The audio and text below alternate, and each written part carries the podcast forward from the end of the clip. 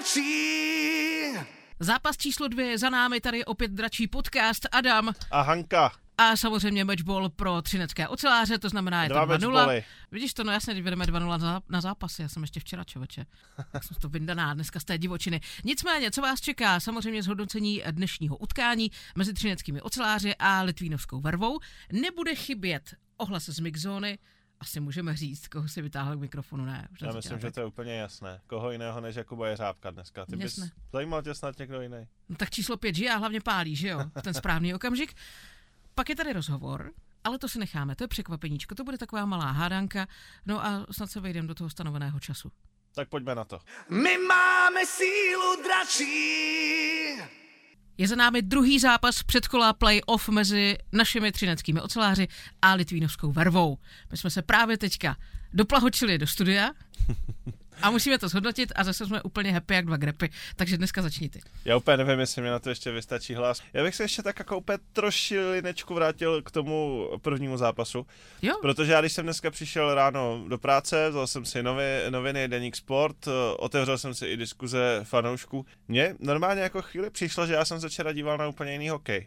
Všude jsem četl eh, náhoda, štěstí, skvělý mazanec, bez zesporu skvěle chytal, vydřené vítězství, Třinec nepřesvědčil. Mně vlastně celou dobu přišlo, jestli jsem jako jen já viděl něco, co bych si přál vidět, ale já jsem včera viděl jednoznačně lepší tým, minimálně při hře 5 na 5.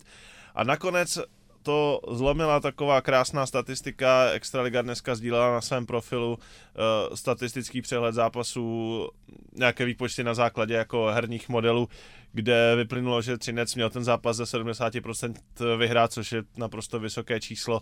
V XG modelech to včera měla dopadnout 5-2, protože prostě podle těch vytvořených šancí jsme měli dát minimálně 5 gólů tak tam se mi to potvrdilo. Vlastně dneska na to navážu, protože dneska to vydřené bylo, svým způsobem taky šťastné, hodně emotivní. Bodeď ne, ale, Ale- play-off je o té urputnosti. Co? Samozřejmě je o urputnosti, je o emocích, I o divočině. ale je třeba říct, že prostě mně přijde, že jsme lepším týmem a zase ve hře 5 na 5. Litvíno do něčeho nepouštíme. My si jenom musíme dávat prostě obrovský pozor a myslím, že na severu Čech v těch odvetách to bude platit dvojnásob, aby jsme nehráli tady oslabení. To je, Uh, souhlas. Myslím v tuhle chvíli jako jediná věc, kde nás Litvínov může dostat do úzkých, dostat se třeba do vedení a pak to vyloženě ubojovat. Ale myslím si, že herně máme navrh a že to vedení 2-0 série je zasloužené. A já mám pocit, že dneska museli být spokojeni úplně všichni, teda kromě fanoušků Litvínova a hráčů Litvínova, i fanoušci ve Verk aréně, protože tenhle zápas měl úplně všechno. Bylo to divočina, devět gólů, kterých padlo. Asi nebudeme spekulovat nad tím, co bylo fér, co nebylo fér, prostě patří to k věci. Stoprocentně museli všichni z Verk arény odcházet spokojení. Hlavně to nemáš nikdy dostatečně objektivní. Mně se líbilo, Kuba Jeřábek v rozhovoru po zápase s novinářema řekl, že vlastně Litvínovské chápe. On se tak jako strašně sympaticky dokázal vžít do té situace toho soupeře, protože tak to je dneska těch sporných momentů bylo hodně a doufám, že když uh, něco nakousnu, takže mi nevezmou část výplaty, protože v den zápasu se rozhodčí hodnotit. Poč, počkej, Eh, ale, ale, ale, to vypadne až po půlnoci, takže dobrý. Akorát nevím, co by si na mě vzali. No ne, vždycky se ti hodnotí jako rozhodčí jako křivda v moment, kdy prohraješ. Já jsem ještě jako neslyšel, že by si vítězný tým stěžoval na to, že ho ten večer v playoff řezali rozhodčí. Vidíš, to mě někde napadlo. Takže je samozřejmě jasné, že půjde slyšet hlavně jako ta protější strana, ale jako jo, dneska prostě, vlastně to je jediná věc, co mě na dnešku mrzí, že ty emoce na tom ledě nevyvolal úplně nějaký střed, nějaké jako, že by si hráči vynadali, že by se mstili, že by tam byla bitka, ale ty emoce vlastně vyvolal pocit křivdy, což je vlastně nejhorší. Tak doufám, že naši hráči, oceláři se toho budou distancovat, že se udrží dál, tak jak dneska Martin Růžička všechny vyháněl do kabiny a snažil se to tam jak policajt řídit. To, ten by mohl jít do nějakého antikonfliktního týmu, až tady přijede Ale- v sobotu Sparta do Ale Ostravy. dobrý, dobrý regulovčík teda, to, to, to musím říct. Jo, jako výborný. Normálně na chuligánky prostě nasazený, oddělit to všechno. Vyčistil to tam úplně perfektně, bez konfliktu. Úspěšný tým bude nakonec ten, kdo to udrží, kdo se nebude vybavovat, kdo se nenechá těma rozhodnutíma strhnout, protože tak, jak Litvínov dneska mohl cítit křivdu, tak my ostatně taky. Kdyby Litvínov eh, dál třeba v té přesilovce gol, tak my budeme první, kdo si bude stěžovat na, nebo fanoušci, hráči budou první, co budou říkat zákrok na Miloše Romana, že jo, od, od brankáře Tomka. Ale to je playoff a vlastně i proto máme hokej rádi, že můžeme po zápase řešit, co byl faul, nebyl, kdo za co může, kdo co měl dát a neměl. Nakonec ale rozhodují góly a ten jsme dali my o jednoho víc, no. Abych se držela sportovního žargonu, tak určitě.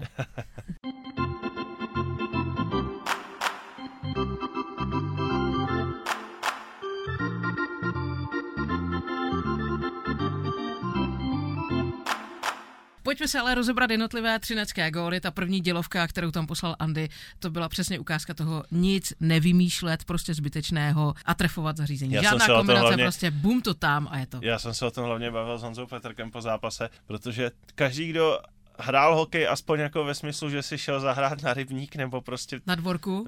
na, na dvorek, tak prostě tuší, jak to musela být těžká třeba, protože ten puk stál na hraně. On ani jako neplachtil a já doteď jako nechápu, že on to z té hrany Andrej trefil, takže ten puk se jenom narovnal a pak už letěl rovně. Protože v tuhle chvíli tou bombou, jak on se do toho opřel a napřáhl se až za hlavu, tak ta střela jako měla potenciál Letět do vylítnout výkam. 20 metrů vysoko a udělat díru do stropu. Na Javorový. A ona letěla přesně pod víko. Ale totež eh, je vlastně druhá trefa Lukáše Kaňáka. Byť to měl z daleko horšího úhlu, asi nikdo nepočítal, že to tam propadne. No on si to tam případě. srazil Litvinovský sám, že jo, to byla taková nešťastná situace. Ale otázkou je, kdyby tam ten, myslím, že to byl Good, eh, nestál. Já mám pocit, že tam ještě někdo z Třince zavíral na zadní tyčce a že tam mířila ta přihrávka, že by to asi golem skončilo tak či tak. Dobrý tlak do branky, takhle se to prostě musí hrát. Včera gol číslo 3 Martin Ružička, dneska gol číslo 3 Martin Ružička. Je nějaká sázka v kabině? Střílí nám to hezky a já myslím, že on se dokonce dneska dostal i na nějaký zase jako rekord, že on stoupá totiž tabulkou střelců historii playoff.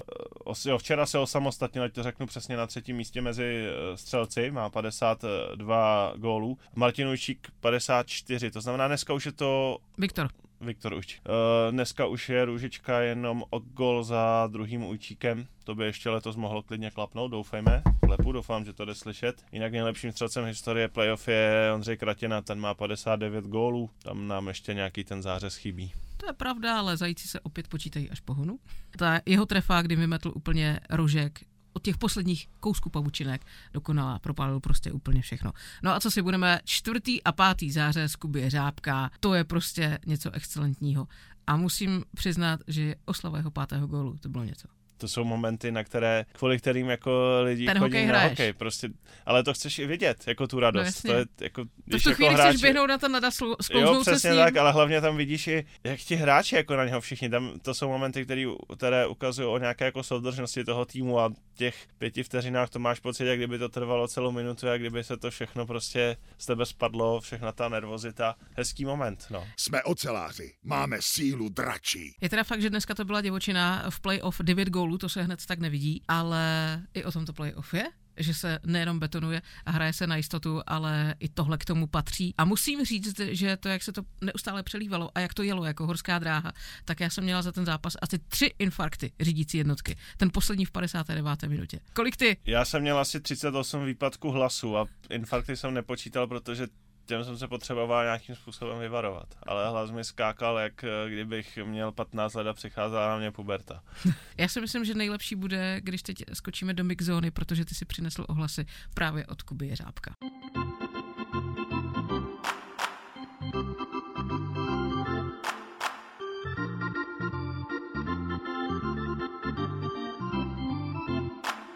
Jsme oceláři, máme sílu dračí. Jakub Jeřábek, obránce, který se postaral o druhý bod v sérii vítězným golem v dračím podcastu. Kubo, jak si viděl tu gólovou eh, situaci? Byla to taková ta střela ve stylu, když neví, co s pukem, tak vystřel?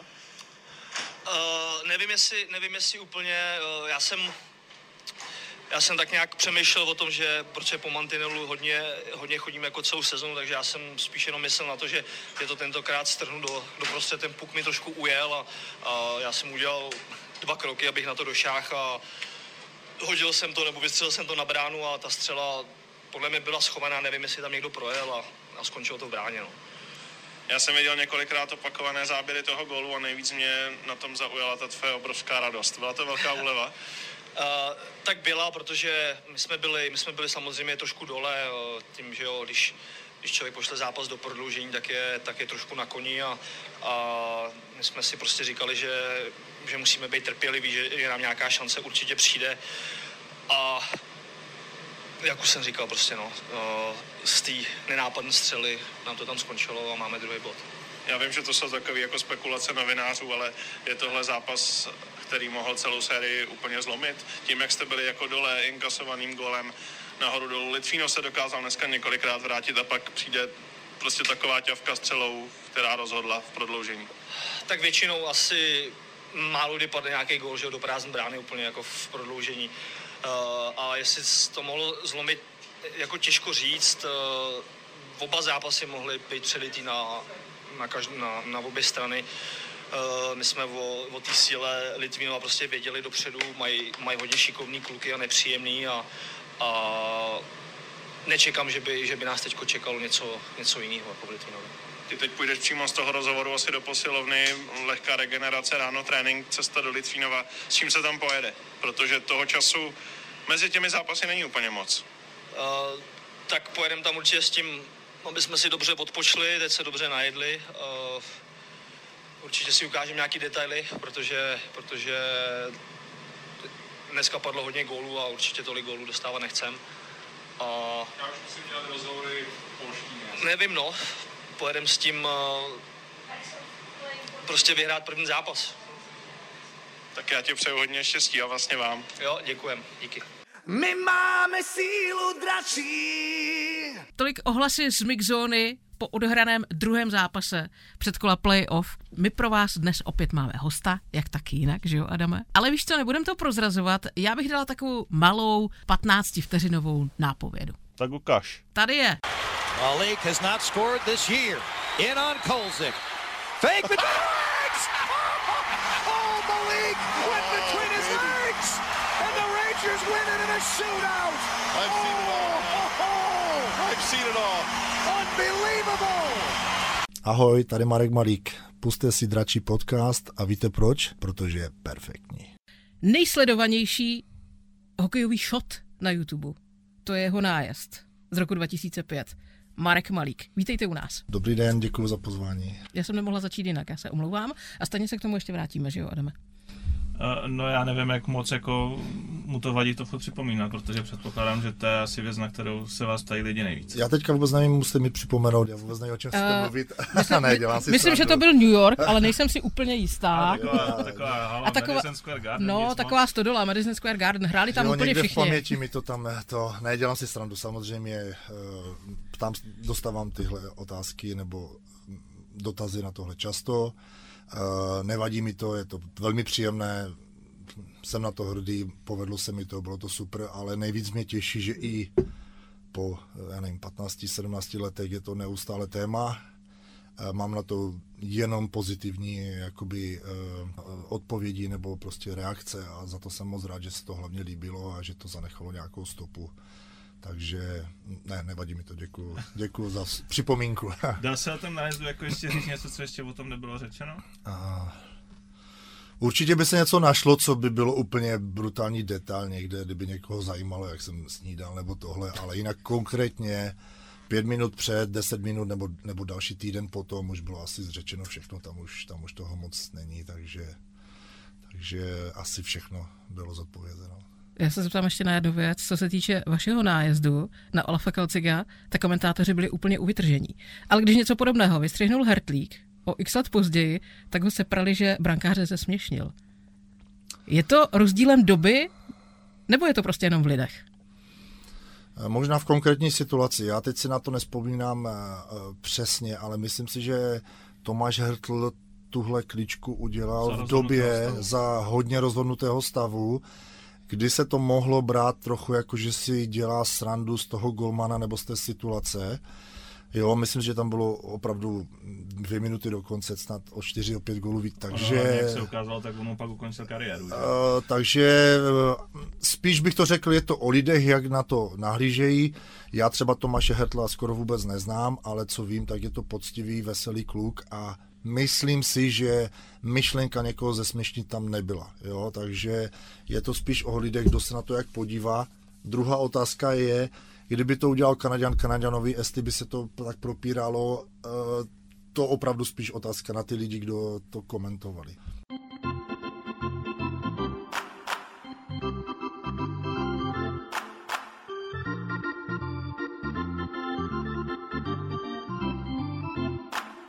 Máš něco, nebo můžeme k řidiči slečny Daisy? Můžeme k řidiči se čtyři. Uh, Paul Coffey, kolik času jste spolu strávili? Strašně hodně. Uh, měl jsem to, š- to štěstí a tu čest vlastně být jeho spoluhráčem A také se mi poštěstilo eh, jednu dobu, když mě zavolali eh, nahoru a ho zrovna vytradovali a v té době to tak fungovalo, že třeba ještě když jste neměla, já jako mladý hráč, když mě nepovolili vyloženě, že si mám hledat bydlení, tak bydlíte na hotelu. Klub vám to platí a buď vás posílají zpátky, anebo vám v nějaké době řeknou, že si máte najít bydlení, což znamená, že jste udělal tým a nějakou dobu, teď nevím přesně tu lhutu, tam určitě zůstanete nahoře, většinou do konce sezóny. A on v té stejné době byl taky, eh, to přijela mu rodina, myslím si, že tam trošku řešil auto a trošku se mu možná taky nechtělo jezdit a když jsme v tom roce hráli zrovna v Greensboro, tak jsme dojížděli vlastně z Rály, kde teďka sídlí Carolina Hurricanes, tak jsme dojížděli, než se postaví hala do Greensboro, což bylo asi 50 minut cesty, tak jsem udělal takového, přišel mi požádat, jestli by mohli jezdit se mnou. Jo, takže pro mě samozřejmě jako kdykoliv, jakkoliv, tak jsem udělal takového osobního řidiče, ale prostě ohromná čest s takovým, to je, to je legenda, to je grecky v obraně, jako jo, takže já si myslím, že moc, moc hráčů v, současné generaci si to neto, ale opravdu to byl pan hráč, jako. To Co bylo téma jako v tom autě 50 minut, to se dá probrat cokoliv, jako... Cokoliv. Opravdu cokoliv a hlavně já jsem vůbec neměl pocit, že vedle mě sedí superstar. Jako jo. Vedle mě seděl kluk, který mě bral eh, jako rovnoceného. Řešili jsme cokoliv od rodičů, přes záliby, přes hudbu, přes prostě cokoliv. Jo. Někdy mi prostě dal nějakou radu, někdy mi trošku, mě, mě trošku sepsul, když to se mu nelíbilo, co bych dělal nebo co bych měl dělat. Vždycky mi říkal, že mám být sám sebou, trošku si i dupnout sám, že nejenom jít s proudem. Takže to bylo úplně to nejlepší. Vlastně já jsem seděl vedle superstar legendy, ale bavil se se s tím jak s kámošem, kterým jsem chodil na základku. Jako, ale. Nebo on se mnou spíš takhle, jako, jo, že to bylo úplně excelentní. No. Legenda praví, že nože jeho bruslí nemají vůbec žlábek. Tak jsem to nesledoval, ale moc nebrzdil, to je pravda. Jo, nebyla potřeba, protože on měl na tohle uspůsobenou svoji hru že byl v vozovkách první v útoku, první v obraně a moc tam neto. Skvěle čtení hry, takže když tohle máte, je pravda, že trošku nemusíte moc brzdit, když tu hru čtete výborně, ale jeho domenou byl vlastně útok. Jo. Okamžitě, když to řeknu blbě, pár sekund už předtím, než se do toho útoku šlu, on už to četl, už tam jel, už to, už to tohle, takže pro tohle, ale excelentní bruslař to bylo úplně wow. Šlo hodně něco odkoukat a teď to nemyslím zle, ale vy jste už jenom jako co do postavy úplně jako odlišné dva typy. Dva typy, že? Odkoukat pracovitost. Eh, na to, jaký měl talent, na to, jak byl asi geneticky i prostě uspůsobené tělo pro ten svůj hokej, kdy maximálně vyučil ten potenciál, ten dřel jak, jako blázen, neskutečně, jako opravdu. Před tréninkem, po tréninku, skvělý profesionál, kondice úplně tip-top, jako prostě úplně na nejvyšší možné úrovni, vždycky připravený. A je pravda, že zažil jsem taky, že uh, trošku si nesedl s trenérem. Myslím si, že jeho hra moc neseděla do našeho stylu, kdy jsme byli spíš obraně, dělan, jako obraný eh, vedený mužstvo. A bylo tam období, kdy opravdu ne, nehrál, že ho třeba posadil trenér. A kolikrát si řeknete superstar, ten na to hodí prostě saláma, prostě toto. Po tréninku hodinu na ledě brusil, v posilovně brusil. Nekecal, nekafral a prostě tahle superstar, kdy už byl v té době na konci své kariéry, měl za sebou, já nevím, kolik Stanley Cupů, kolik odehraných zápasů, kolik rekordů. Prostě nekecal, nekafral a šel se připravovat. On mi to říkal, já se připravuju jako ve 20, protože já nikdy nevím, kdy mě tam dají. A já nemůžu si dovolit, už ke svému jménu, už k tomu, že tu hru miluji, přijít na ten zápas nepřipravený. A to jsem úplně, to jsme víceméně celý manšaft koukal, že Paul Kofi tam prostě po tréninku dostává čočku od trenéra, že tam bruslí prostě bazény.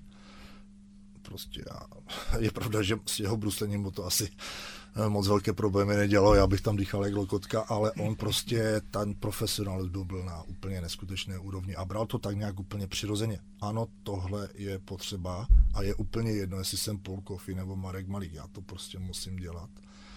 Příklad pro mladé hráče úplně excelentní. Jo. Často se stává, že to prostě je někdy prostě jinde, ale tohle bylo opravdu eh, příkladem, šel příkladem vždycky. Co říkal na ten nájezd on?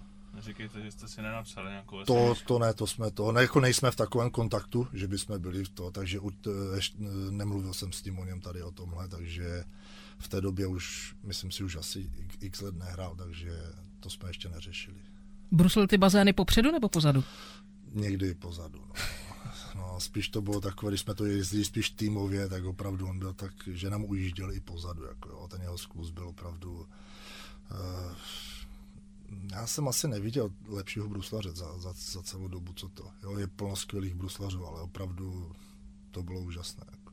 A ještě specifické na něho bylo, že mu bylo úplně jedno, na čem jezdí. Jestli má rozjeté brusle, které už používá třeba dva měsíce, nebo si vzal úplně nové z krabice, nabrousil si je, před pěti minutama strčil je na nohu a šel hrát, nebo po třetině řekl, hele, tady ty Bauery mi nesedí, dej mi si CMky, no ale ty, jsou dva roky staré, ne, dej mi je, oni mi, jo, prostě to bylo, já jsem třeba zažil, že on za zápas od rozbruslení do konce třetiny vyměnil troje čtvrté brusle, jo. Některé si šel sám nabruslit, nabrousit, takže excelentní talent a asi to měl taky z hůry dáno, ale, ale šel prostě tomu naproti, ne, nehrál jenom na ten talent, na ty přednosti, prostě ta práce tam byla, jo, což mi i říkal, že třeba v Edmontonu, on říkal, jo, my jsme byli neskutečně talentovaný tým, jo, Messi, Grecky, jo, kvůli tohle, ale my jsme makali neskutečně. Nás by nikdo neutáhl na kondičku nebo na sílu, jako, jo, vždycky jenom pár let získávali zkušenosti a potom válcovali vlastně celou soutěž nějakých co deset let. Je tenhle možná jako řekněme zásadní zážitek nebo něco z vaší kariéry nějaký jako střed, od kterého se dá odrážet i v současné práci?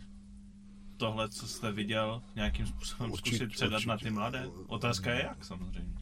Já si myslím, že to není jenom z mojí práce, ale že každý prostě za ten život sbíráte nějaké zkušenosti a potom je chcete zúročit, ať už sám pro sebe, nebo je předat dalším. V mojí práci je to, že mám, rozhodl jsem se pro práci hokejového trenéra, jste v nějaké uh, pozici lídra, mentora, trenéra, učitele, jo, někdy i třeba suplujete roli rodičů nebo něco takového, takže ano, přejete si předávat tyhle zkušenosti, proto ten život se žije, že prostě z nějakých zkušeností, ať už to jsou vaše děti nebo děti, které máte pod sebou ve třídě, v týmu, tak prostě předávat jim tady tyhle věci a plno věcí je opravdu, co jsem nezažil já, spíš co jsem taky viděl, nebo zažil, nebo mi říkal někdo jiný. Jo. Prostě snažíte se vzít to nejlepší a předat to dále, protože to bylo, protože to bylo dobré, nebo někomu to fungovalo, nebo někdo nemůže najít cestu, že třeba něco nejde, tak poradíte, hele, zažil jsem tohle, nebo slyšel jsem, zkus jináčí metodu, jináčí variantu, jináčí postup, jo. Takže ano, snažím se tyhle věci předat dále a no, dělat to se svým nejlepším vědomím a svědomím. No. Jste jako trenér to zkusil u ocelářů u dospělého mužstva, co by asistent, pak jste byl ve Frýdku, Pracoval jste jako trenér i se současnýma hráčema z NHL. Já si vzpomínám, jak mi vyprávěl Roman Polák, jaký jste mu dával kout, když měl tenkrát nohu po té operaci. Byl na Aulinech a že jste tam jako s nima prostě bruslili přes léto. Ondra Palá tam s váma trénoval, že Radek Faxa předpokládám. Uh, našel jste se nakonec do toho dorostu? Uh, takhle, já jsem, já si myslím, že uh, takhle, není nikde napsáno, že dobrý hráč bude dobrý trenér, jo. Ale ty předpoklady tam můžou být veliké, protože máte ty herní zkušenosti. Třeba nemáte něco nastudovaného, co se týká tréninku, zatížení, objemu a takových věcí, ale co se týká té hry, máte tam obrovskou výhodu proti klukům, třeba co takhle to nedotáhli. Ale každý ten hokej vnímá jinak. Ale nikdy není garantované, že prostě ten dobrý trenér to bude dobře moc umět předat těm hráčům. Tady ne, on to třeba vidí, ale ne, nevíte, jak to předat, aby to ti hráči pochopili, abyste byl dobrý ten mentor. Uh, říkám, já jsem trošku v, v hloubi duše nespokojený člověk, tak já, i když jsem měl třeba super zápas, tak jsem byl i přesto nespokojený. Já jsem říkal, no, jsem ještě o to navíc, jo. To stejně si dělám tady, jo. Jestli mi to pomáhá, možná mě to tak trošku posouvá furt dál, že se snažím být furt, nechci říct nespokojený, ale vždycky tam chci najít něco, co mohlo být ještě lepší, i když třeba vím, že ten trénink byl parádní. Jo? Takže si ho očkrtnu, super trénink, ale možná ještě tam něco změníme, aby to bylo. A takhle chcete postupovat dále. Jo? Že, že se klukům moje tréninky líbily, i tady těm vlastně klukům, co hráli vlastně NHL. Uh, ano, chceme prostě vytvářet konkurenci v našem týmu, pracovat na co největší prostě obrátky to jde a když už se rozhodneme tam přijít, tak prostě pojďme to využít stoprocentně. Jo? Co si budeme říkat, vlak nám někde ujel a jedna z věcí je ten rozdíl, přístup k té práci, nástup na trénink, že se trénuje od první minuty, ne od sedmé, od 15. od 20. když se rozhýbáš a zjistíš, jestli tě to baví nebo ne. Někdy tě to prostě nebaví, bolí tě tělo, měl si problémy ve škole, seš unavený, OK, v zápase taky budeš unavený, taky ti něco bude bolet, taky nebude svítit zlom slunko, ale měl, pojď najít cestu, jak prostě to vymačkat, protože máš kolem sebe dalších 18-20 spoluhráčů, když to budeš kazit ty, tak je to ještě OK, ale dejme tomu, že čtyři to budou, pět to bude, jak ten trénink bude vypadat, když třeba 4, 5, 10 lidí z toho vypadne. Jo. Takže snažíte se jim předat tu, že prostě přišel, pojďme na 100%. Nebo zkus najít cestu, aby těch 100% bylo, i když třeba zrovna máš blbý den a jedeš na 70, ale nech tam všechno, dej tam všechno. Jsme oceláři.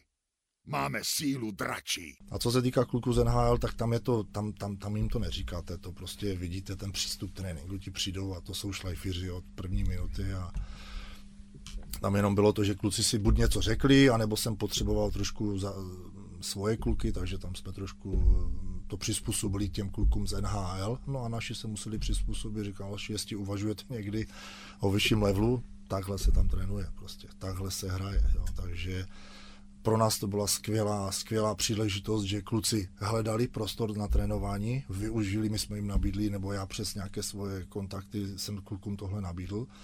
Ti přijali a my jsme byli jenom rádi, že prostě nás doplnili vždycky ve Fritku na, na, na, na víceméně na celé léto, na celý sepen a za mě nemůžete mít jako hráč eh, lepší zkušenost, než trénovat tady s těma klukama. Jo. Takže často jsem říkal klukům, hele, nesledujte Ondru Paláta s pukem, sleduj ho bez puku. Jo pohyb, jo, okamžitá, prostě faxa zase třeba před bránou, excelentní, jo, Roman Polák zase dynamika ze zadu. Jo, prostě nečumte jenom na ty pěkné věci, čumte na tu práci bez puku, jo, a tady tyhle věci. Já teda musím říct, že kdykoliv jsem se tam na trénink přišel podívat, tak to byl vlastně jako pro mě zážitek jenom koukat na ten trénink a na ten přístup, kdy třeba jako trénink skončil, hmm. tým odešel jako do kabiny a ten Ondra Palá tam třeba ještě zůstal a hmm. ještě si prostě dělal své věci. Hmm. Polkofy. Jak on jako opravdu, jako mu záleželo na tom, aby byl dobře připraven. Je to, že pro něj prostě neskončila práce tím, že trenér. Vlastně. Jako je pravda, že třeba kluci, jak s náma trénovali, je to trošičku mírně odlišit. Oni byli v jináčí části přípravy než my. Oni se teprve připravovali, my už jsme trošku měli náběh na sezonu. Ale ano, tohle je prostě věc, já oddělám trénink a jestli cítím, že bych něco potřeboval, tak uh, protože každý trénuje stejně. Jo? V uvozovkách každý v celé republice, dejme tomu, že má hodinu trénink. Dorost, žáci, to je jedno. Ale od nějakého věku, asi to je ten dorost, v žákách to je třeba v, ně, v nějaké jináčí dovednosti, jestli chcete být lepší, tak byste si měl dát něco navíc. Jo? U dětí je to běž ven, střílej, kopej, hrej na schovku, lez na stromy, švihadlo, cokoliv. Pak už v dorostu třeba dej si nějaké kliky navíc, nebo dej si nějaké nějaké navíc, běž si zastřílet, hoď tam 150 výborně vystřelených puků jako na po... Jo, protože jestli to budeme všichni stejně, no tak eh, někdo se bude odlišovat, ale jestli se něco dohnat nebo někoho převýšit, tak to už pak není o trenérech, to už je o tom, co ty jsi sám schopný ve volném čase efektivně udělat pro to, abys prostě se zlepšoval protože on, my je tam ty kluky nemůžeme držet 15 hodin denně, ani to není ta myšlenka, taky trošku si to kluci musí sami od sebe, ne že pořád je my budeme vodit za ručičku někde, oni musí taky najít a sami si ukážou, nebo sami, eh, kdo chce, prostě najde způsob, kdo nechce, má vždycky důvod. No. To je jednoduché. No a baví vás ta práce jako u dorostu zatím nejvíc? Z toho, co jste zažil s trénováním? Nejvíc, každá má svoje specifika, plusy, minusy. Jo, každé má něco. Je pravda, že u toho dorostu mi připadá, že ti kluci jsou zatím, co jsem prošel ty kategorie, nejvíc tvární. Že je hodně můžete ovlivnit a my si přejeme je hodně, hodně ovlivnit v pozitivním slova smyslu. Jo? Že prostě dát jim ten správný směr. Jestliže se nepřipravují správně, nerozcvičují, eh, nedělá ty cvičení dobře, říct mu, hele, tohle určitě není ta cesta, jestli uvažuješ. Jo? Většinou vždycky začínám rozhovor s klukama, proč tady jsou. Jestli tady jsou, že chcou mít u školy třeba nějaký zábavný kroužek, anebo opravdu by to, mysl, to myslí vážně do budoucna s hokejem, jako i se třeba tím živit a věnovat se mu na plný ten. Mám stoprocentní odpověď, já chci u školy dělat tohle a chci se tím hokejem jakoby živit. Moje přání je tohle. Tím pádem jediná odpověď je třeba, když to nedělá správně, tohle není ta cesta. Když ne já, příští rok určitě to budou chtít v juniorce. Když ne v juniorce, za tři roky to budou chtít ve Fritku, v Ačku. Když půjdeš do zahraničí, no tak tam o tom ani nemluvím. Tam prostě musíš přehrát hráče, do, domácí hráče a tam to tím tuplem po tobě budou chtít. Jo? Takže snažit se ovlivnit ty kluky v dobrém slova smyslu je jedna věc, to je naše práce, a další, aby to vždycky na ten nějaký vztah by měly být obě dvě strany. Jo? To je od, od trenéru, od, od organizace, od týmu a potom by ten hráč měl taky něco přispět. Dobře se vyspat, starat se o školu, udělat si svoje úkoly, oddělat si něco navíc, přijít v dobré, pozitivní atmosféře prostě na, na trénink, být dobrý kamarád, spoluhráč a tady tyhle věci. Jo. Takže mělo by to být propojeno, takže u dorostu je to, mi to připadá takové zatím nejvíc ovlivnitelné nebo tvárné, ti kluci jsou takový v tomhle věku. Jo. K tomu směřuje další dotaz. Ta puberta, všichni jsme ji zažili, složitý věk, prostě těch náct. Samozřejmě, když na, na střídačku napochodujou dva metry a huknou, tak je to jasné. Je i pro ty kluky tohle signál, že vy máte za sebou takovou kariéru a ta přirozená autorita, která se prostě nedá naučit, hraje roli? Prostě řekl to malík, tak to tak bude? To se musíte zeptat, na to vám určitě nemůžu odpovědět. Nebo Asi, jak, je to výhoda? A, to já nevím. Já, jsem, já to řeknu takhle. Já jsem byl vychovávaný v době, kdy jsme nebyli moc chválení v vozovkách, když trenér nekřičel nebo něco neříkal, tak chválil. Že se, protože se to trenér upozorňoval jenom, když něco bylo špatně, nebo to bylo nevhodné, nebo prostě, prostě to se nehodilo. A zbytek to bylo bráno, že to děláme dobře. Ale když na nás trenér huknul, tak to opravdu už stálo za to. Jo, buď ano, byli jsme výlupci taky, takže prostě dělali jsme nějaký ten, ale okamžitě jsme věděli, tak tady tu určitě ne. Tady jsme přešli přes čáru, musíme to nějak změnit.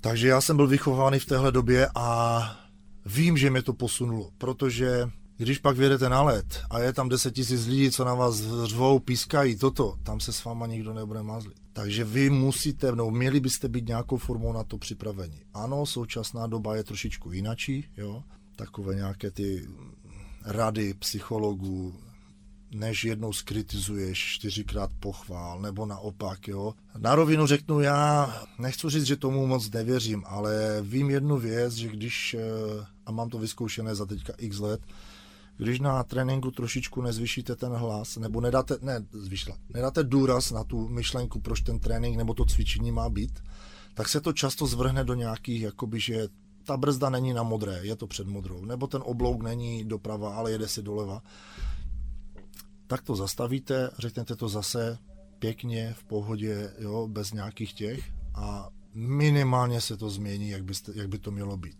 Ale když jednou trošku zvýšit, dáte na to důraz, tak je to okamžitě ta změna. Jo, takže řešil jsem to párkrát s nějakými psychologi, nebo na trenérské škole jsme tam měli přednášky o tady tom.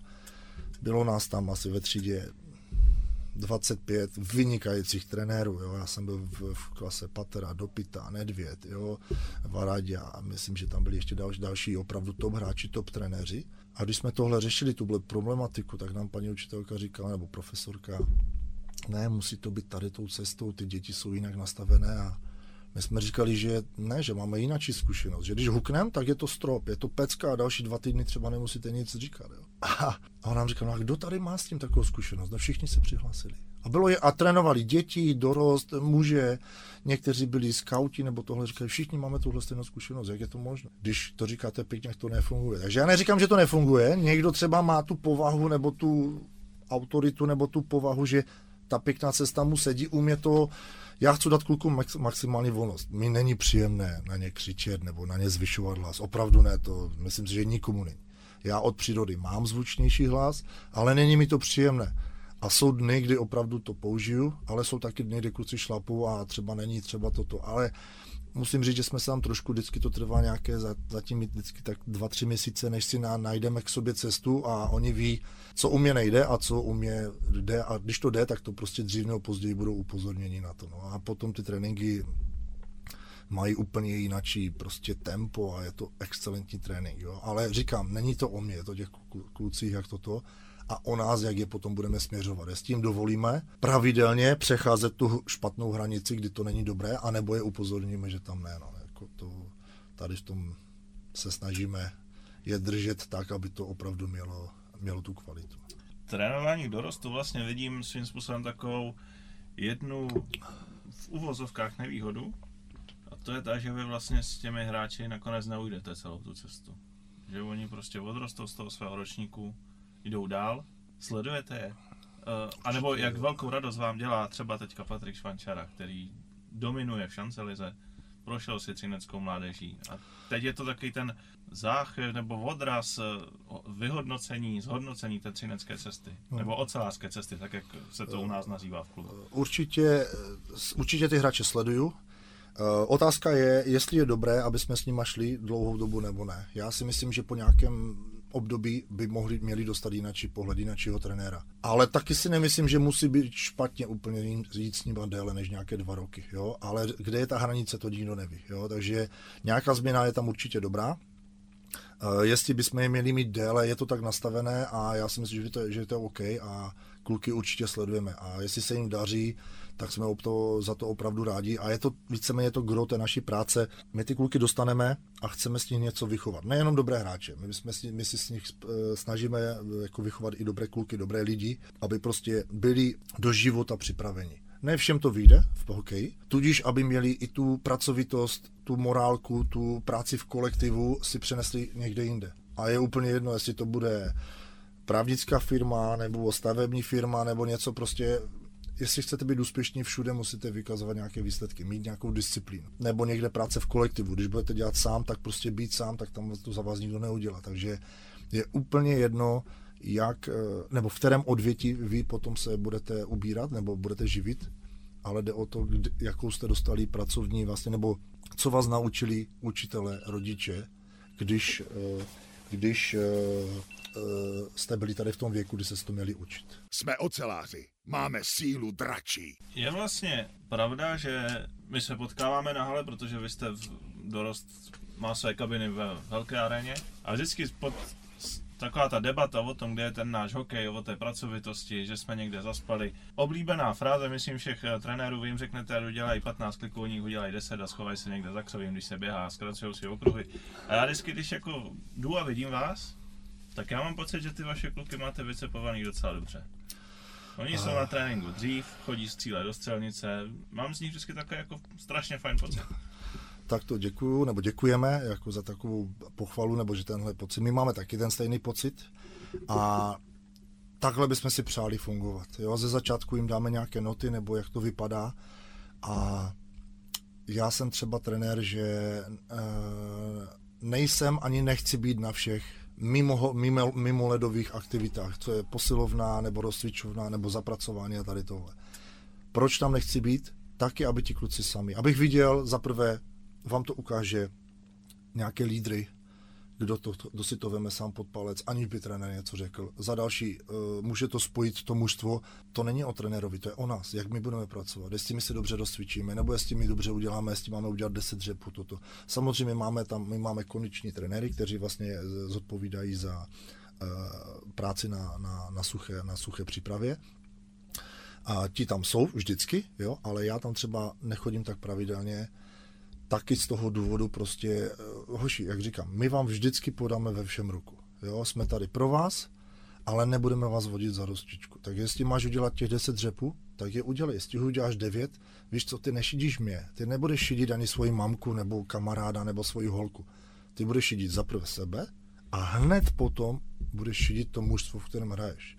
Protože v tom střídání, v tom zápase bude nějaká chvilka, kdy prostě si řekl, proč já jsem neudělal těch třeba deset řepů, teď mi chybí ta síla, nebo teď mi chybí ten prostě ta, ta pozice, nebo něco takového, jo. To se ti kluci, čím dřív si to ti kluci uvědomí, tím to bude lépe. Jestli si to uvědomí všichni, asi ne. Přejeme si, aby to procento těch kluků, kteří si to uvědomí, prostě bylo co nejvyšší. A to je naše taková práce.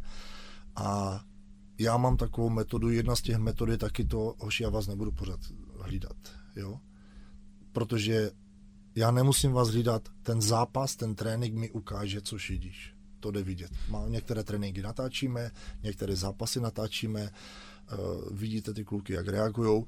A dorost je takové první síto, kdy ti kluci zažijí konkurenci, která u nás není vysoká, měla by být vyšší a konkurence je nejlepší trenér. Jestli máte 25 hráčů na mužstvu nebo 15 je brutální rozdíl, ať už do tréninku nebo do zápasu. A konkurence trenéru nesmírně pomáhá, protože ti kluci ví, já nemám jistou, jisté místo v sestavě, protože i když budu makat na tréninku, prostě někdo maká víc. S tímhle se potýkáme, přejeme si, aby ti kluci prostě taky pracovali sami. A to říkám, to je, to je ten, co jsme říkali, že musí být dvě strany na to trénování. My jim ukážeme nějaké noty a taky oni se musí něčím přidat. Takže jestli tam trenér není, nebo jestli se trenér otočí, nešidíš mě, šidíš sám sebe a tým.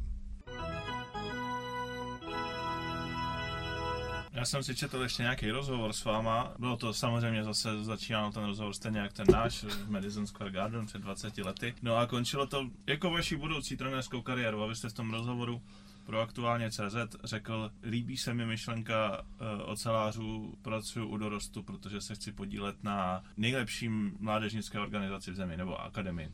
Neřekl jsem to možná úplně doslovně, ale ta myšlenka byla taková. Od toho rozhovoru uběhly, řekněme, dva roky. Jak na tom jsme? Pojďme se pobavit o úrovni Třinecké akademie. Eh, letos jsme na tom, se nám velice daří, ať už je to juniorka, ať už je to dorost, ať už je to devátá třída tak máme, eh, všechny mužstva se drží v popředí tabulek nebo v umístěních, takže musíme říct, že za, eh, jsme zatím spokojeni, ale tahle cesta opravdu je vrtkavá. Jo, někdy ten ročník máte silnější, někdy ho máte slabší. My nesmíme prostě usnout na Vavřínech a neustále se snažit zlepšovat, neustále se zlepšovat eh, tréninkové metody, náročnost pro, pro, pro tréninky, doplňovat kádry aby prostě jsme měli tu kvalitu i vhodný počet eh, eh, v týmu, jo, protože, jak jsem řekl, konkurence je jeden z nejlepších eh, tréninkových partnerů nebo soupeřů pro ten vývoj toho hráče a musíme to i v tomhle směru vlastně zaštiťovat a zahánět hráče. Třinec je menší město, což je mírná nevýhoda, protože sehnat každý rok, aby jsme měli v žákách kolem 20-30 kluků eh, se nám zatím moc nedaří. Přáli bychom si více, klidně mít i udělat dvě mužstva třeba v osmičce, v sedmičce. Pracujeme na tom, ale jak říkám, jsme trošku limitovaní prostě rozlohou třince, takže se snažíme hledat i někde dále, skautovat hráče, přivádět dobré hráče, sem tam se potýkáme s otázkou, no a co naši třinečtí kluci, když přivedete někoho jiného, to je jenom dobře, že ho přivedeme. Váš kluk bude v konkurenci, bude mít lepší hráče, bude mít lepší spoluhráče, může ho to pozvednout, on může pozvednout toho dalšího. Jo, no, takže no. Čím se vám daří ty kluky přivádět? Eh, protože, eh, nevím, budu bydlet v Novém Číně, budu mít eh, kluka syna tam, prostě v tamním klubu a přijde za mnou Marek Malík, pojď, pojď rád k nám do Třince. Co bude vlastně pro mě ten zlom, abych ten, řekněme, diskomfort toho dojíždění, toho stráveného času věnoval právě Třinci? Protože Třinec, nebo proč Třinec asi i považujeme za jeden jako z nejlepších mládežnických klubů v Česku v tuhle chvíli, po tom, co se otevřela malá hala, nová arena, máme ty možnosti. Tak co je vlastně na tom Třinci do jisté míry výjimečného?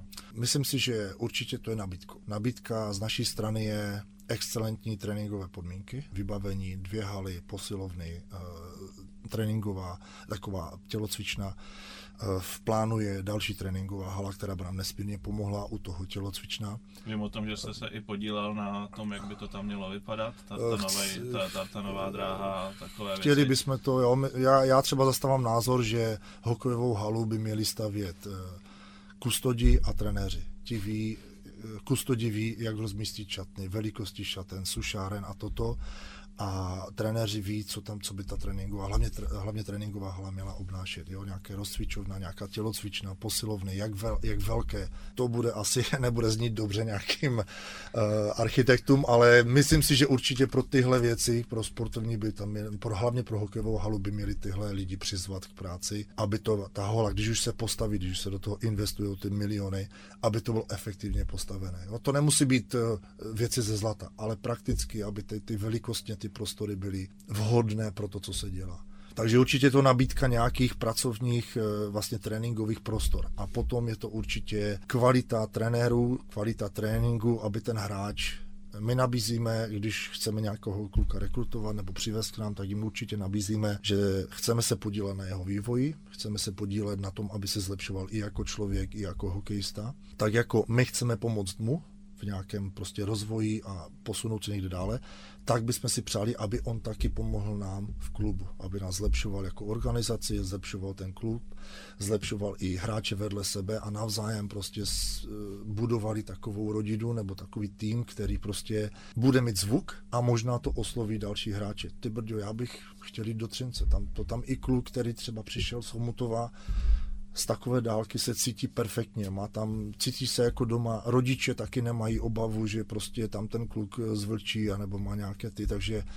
nabízíme určitě vhodné tréninkové podmínky, nabízíme náročný efektivně a vhodný tréninkový program pro toho daného hráče. Často se snažíme, nebo sna, často, snažíme se i vyjít vstříc individuálním přípravám, takže rozdíloví hráči nebo hráči, kteří prostě na nich vidíme nějaký ten, jim nabízíme uh, individuální tréninky pro, pro rozvoj dovedností, ro, rozvoj skills a tady těch věcí, ale taky se snažíme přistupovat i individuálně, protože ne, ne všichni kluci v biologickém věku jsou na stejné úrovni. Jo? Takže hlavně dorost máme obrovské rozmezí, protože někteří kluci sice jsou věkem 14-15 let, 16 let, ale biologicky jsou opravdu třeba na 12 na 13. Takže snažíme se i tuhle otázku zohledňovat, že třeba mají trénují trošičku jinak, hlavně na suché přípravě, že prostě nezvedají takové váhy nebo nemají takové opakování, aby se tam něco, jelikož je to citlivé téma, ten biologický věk, aby se tam něco nepokazilo do budoucna. Jo, my, my neřešíme, my neřešíme,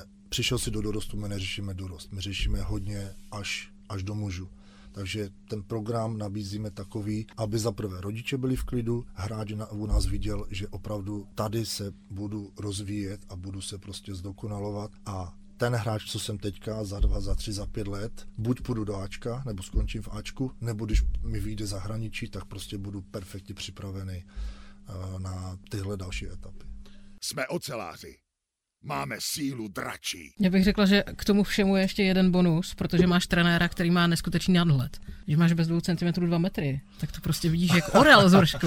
A, a nic ti neunikne. Já bych tady v tomhle, zatím to tak trošku vyzdívá, že já jsem sám v téhle organizaci. My máme výborné trenéry na všech postech, jo? máme zkušené trenéry a hlavně mají obrovský zápal. Jo? Od přípravky, ať už je to malinci kluci hráči nebo malinci brankáři, kdy se jim věnují i trenéři brankářů, máme opravdu Myslím si, že u nás odvádějí velik, jako velice kvalitní práci a navzájem i mezi sebou se snažíme zlepšovat. Jo? Ty tréninkové metody, někdo jezdí na stáže, někdo, nebo přivedeme něco domů, nebo prostě mezi sebou komunikujeme. Takže já třeba říkám, pojďme se i kolikrát pohádat, ale pro dobro věci. Jo? Není to jenom o, o těch dětech, je to i často o nás. Jo? Takže jestli se třeba někomu nelíbí nějaká tréninková jednotka, která opakovaně není vhodná pro tu danou kategorii, pojďme si to říct. Neklepejme se jenom po ramenou. A někdy máme nějaké třecí plochy, ale zatím se nám vždycky daří si to prostě mezi sebou vříkat a pro dobro věci se posunout dále. A myslím si, že to je taky jedna z věcí, která prostě z nás dělá silný tým. I když jsme Máme ano, máme skvělé podmínky, máme ale taky určitě nějaký budget, proto nemáme to, jak si plno lidí myslí, otevřené kohoutky, finančně to určitě ne, tady ani se nechceme uvíjet tady tím směrem, chceme nabízet ten, pro ten vývoj tu kvalitu, než nějaké finanční dary a tady tyhle věci. Ale taky si myslím, že tím, jak je Třinec menší město, tak tady ta, ta, ta soudržnost mezi těmi trenéry může být velkým. Když budou takhle, když budou všichni na stejné notě nebo snažit se přijít, být přínosem, tak může mít neskutečnou váhu a, a sílu pro tým z menšího města, který je ale co si budeme říkat, Třinec je teďka jakoby gigant, co se týká jakoby síly a za posledních x let prostě opravdu má zvuk i, i ve světě. My máme sílu dračí. Co je pro vás jako trenéra úspěch v rámci té kategorie? Protože já si umím představit, jak moc prostě naštve, nebo takhle, před chvilkou jste zmínil, že se letos daří, že juniorka je nahoře, dorost je nahoře, deváté třídy hrajou. Uh, dobře, každý to tak samozřejmě hodnotí, podívá se na tabulku, vidí, tak ti jsou deváti, ti budou jako špatní.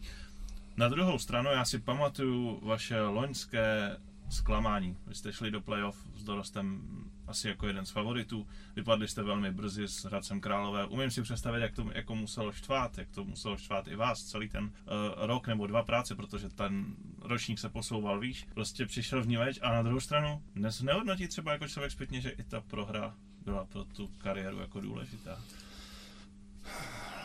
Já jsem teďka četl nádherný uh, rozhovor Michael Jordan. Řekl, já jsem, teď nechci to přesně říkat, ale bylo to, já jsem vystřelil, já nevím, 100 tisíc střel, já jsem 3 tisíckrát ten trefil. Byl, byl, mi, byl mi svěřen balon v posledních 15 sekundách, abych rozhodl. Já jsem třeba dvě, 200krát zklamal. A on, a on řekl, a tohle byl moje cesta k úspěchu, k úspěchu. Že tyhle neúspěchy mě posunuli dále. Jak jsem se k tomu postavil? To, byl, to je ten rozdíl. Chybu, prohru zažijete. Je otázka, jak se k tomu postavíte. Budu to opakovat, nebo chci něco udělat jinak. Loňská prohra mě i stále mrzí, neskutečně.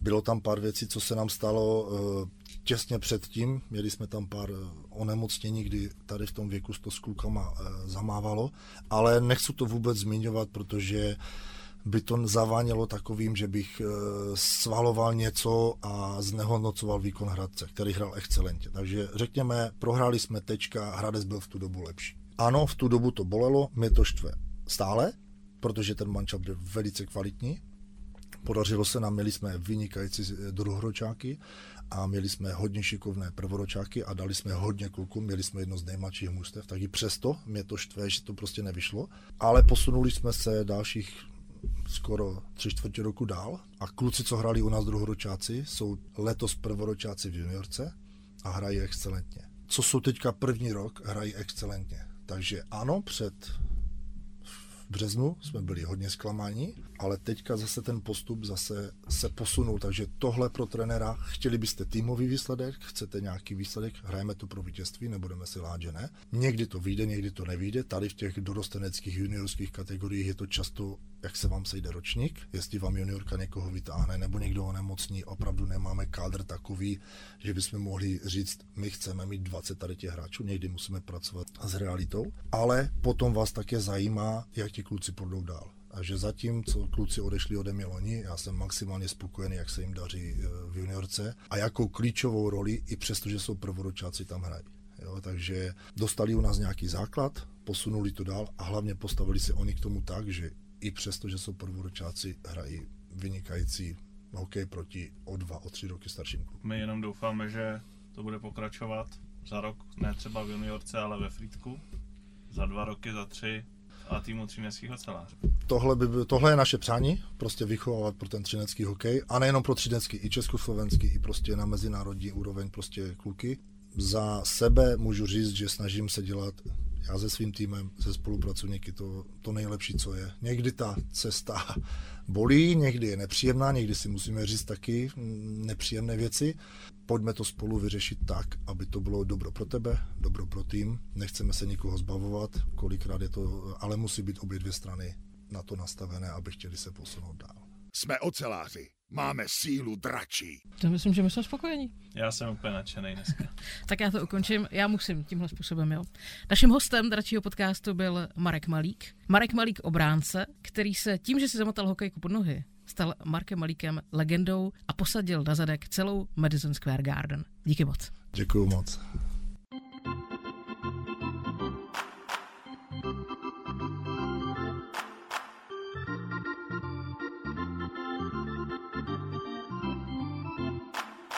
Uteklo to rychleji než voda v Olze a druhý díl dračího podcastu je za námi, Adame. Tak doufejme, že takhle uteče rychle také ta dlouhá štreka ocelářům do Litvínova, kam se přesouvá série. Vy nás asi teď posloucháte v pátek, tak vám přejeme hezký zbytek týdne. Pokud byste třeba jako chtěli na sever Čech vyrazit na předkolo, určitě můžete, oceláři budou rádi a určitě sledujte také stránky fanklubu, který ten případný výjezd a pomoc fanouškům, jak se tam dostat co největším počtu, stále řeší. Tak kdyby se vám třeba dračák fakt líbil, tak si ho puste ještě jednou, protože stojí za to. Musíme se pochválit, že jo?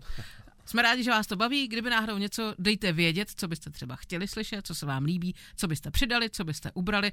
No a vzhůru do Litvínova a slyšíme se v sobotu večer. Jsme oceláři. Máme sílu dračí.